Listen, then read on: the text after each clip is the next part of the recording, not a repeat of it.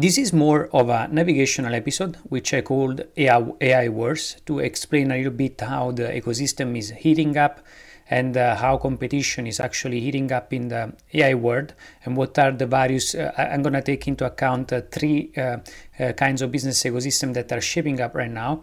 Uh, we're going to call it the first one, it's um, the OpenAI Microsoft, which uh, we can call uh, like a closed and uh, centralized ecosystem for AI.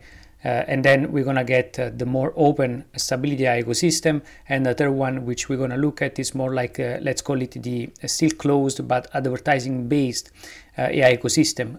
but again, those are mostly speculations.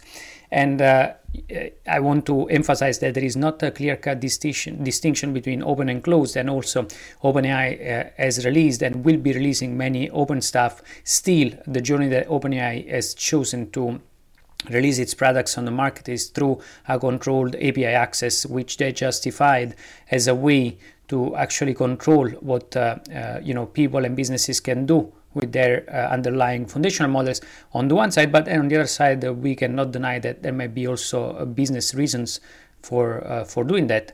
And uh, as of now, we don't know 100% what's the code behind and what's the data behind the models that are being used by you know OpenAI to train Uh, its uh, its products.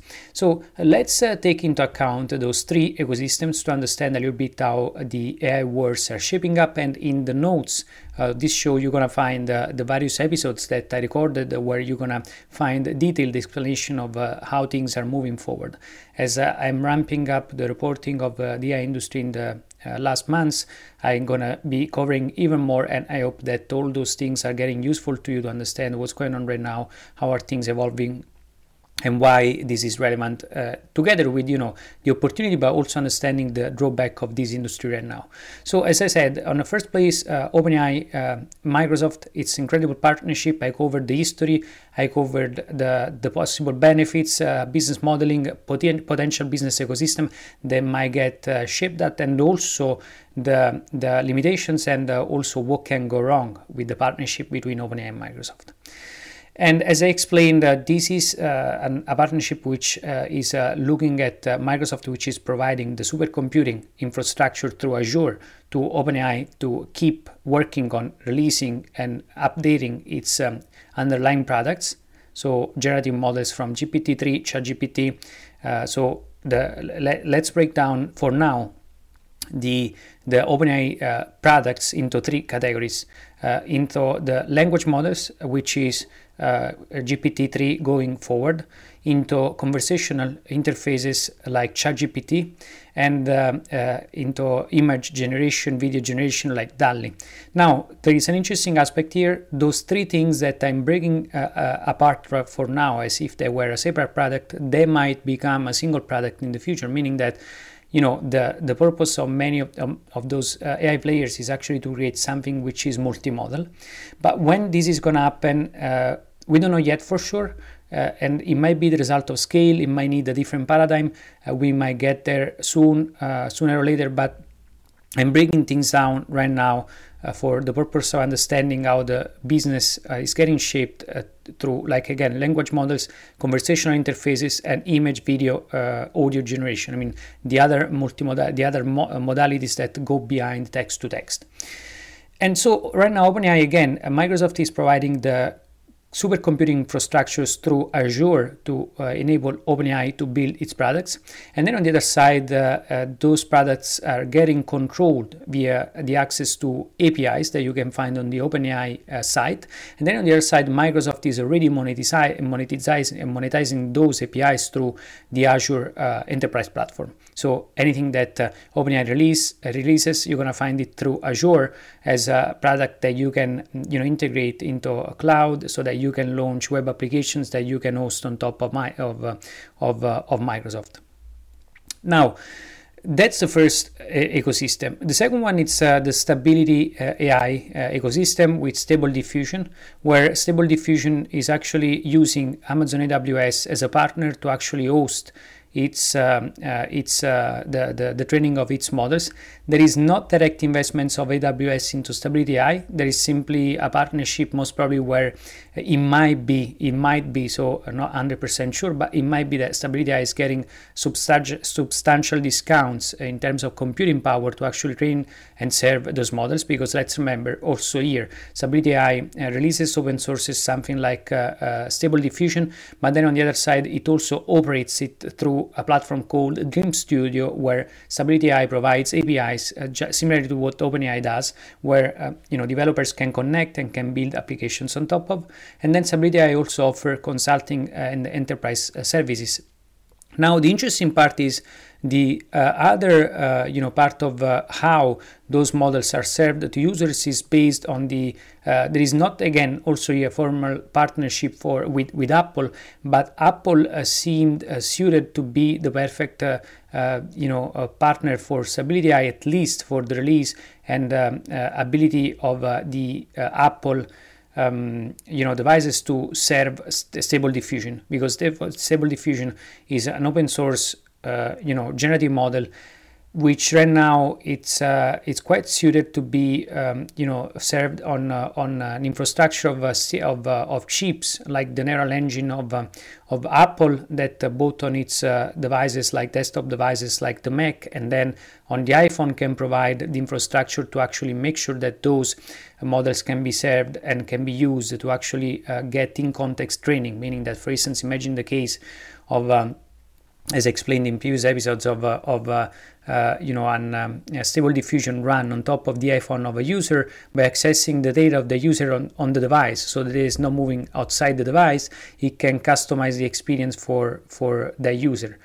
Um, so imagine the, the case of a future where you have a, a, movie made with stable diffusion and it's a movie which is interactive, meaning that uh, the story is going to change based on the preferences, for instance, of the user. I'm just making things here to to uh, to be fancy, but you know, imagine this case where the the, the movie uh, made with stable diffusion can be customized based on in-context learning that uh, the stable diffusion uh, uh, model does on top of the device of the user. Now, of course, uh, this is the ecosystem of Stability AI, where on the one side, again, you get AWS as a supercomputing um, platform to develop its uh, generative models, and then Stability AI monetizes uh, those models through um, pretty much uh, APIs or through enterprise services and then on the other side it releases those models uh, open source. And those open source models can be served on devices like uh, apple devices like you know the the uh, the iphone or like the all the devices that are running through the neural engine of uh, apple. So all the chips that have been developed and designed by apple in the last years. I also speculated about the potential of uh, ar uh, because I speculated that AI seems to be the perfect interface for another physical platform, which is AR. But it seems uh, for news that uh, came out just today that um, AR might take uh, much longer than expected due to technical developments that are proving to be much more challenging. Challenging for which um, it may be that Apple might not release an AR headset for this year or next year, but instead it might go toward releasing like a mixed reality headset. To grasp the, the, difference, the difference is a mixed reality headset is going to be a combination of VR and AR, where you're not going to be using it in the real world in a real world environment. You're going to be using it in a controlled environment. So let's say on your desk to actually simulate inside the business productivity apps that you can use, for instance, to have a virtual office, something like that, or like to have games or entertainment.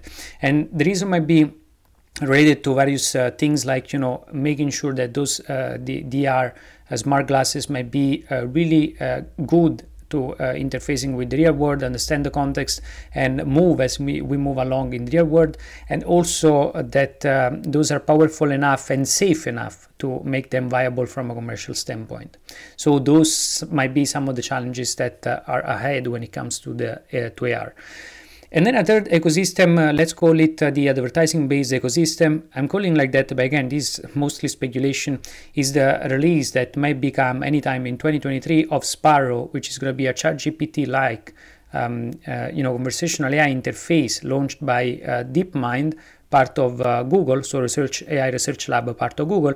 And this um, interface most probably is going to be, uh, you know, fixing a lot of the, the drawbacks of uh, ChatGPT. And it may be more fact based. It may be connected to the internet, it may be citing sources, it might have an index, so who knows? It might be that Google might launch something which is complementary to uh, its search products, because of course, if you're Google, you're thinking, how do I actually empower my core products, which is search, and how I might, might uh, may launch uh, launch a product to has the potential to be monetized through advertising. So those are all things that might be happening right now. So again, I'm looking at three scenarios right now, and then of course we may also see competition coming from Facebook, Amazon that are definitely looking into, uh, uh, you know, right now the development of AI models uh, to uh, to strengthen their core uh, business model.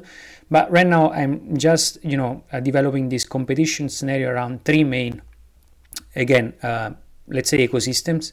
As I said, you have the the OpenAI, Microsoft, primarily distributed through uh, APIs endpoints and through Azure. Uh, then on the other side, you have the Stability AI ecosystem, uh, primarily distributed through APIs, and then uh, through the open source, uh, it's uh, enabling enabling the development of a supercomputer, AI supercomputer within AWS, and then on the other side also specialized chips on top of Apple devices. And then a third scenario, of course, is the advertising based um, AI conversational interface through the development of Sparrow, which is going to be coming uh, anytime. It might be coming anytime in 2023. So, this is how the AI wars are evolving.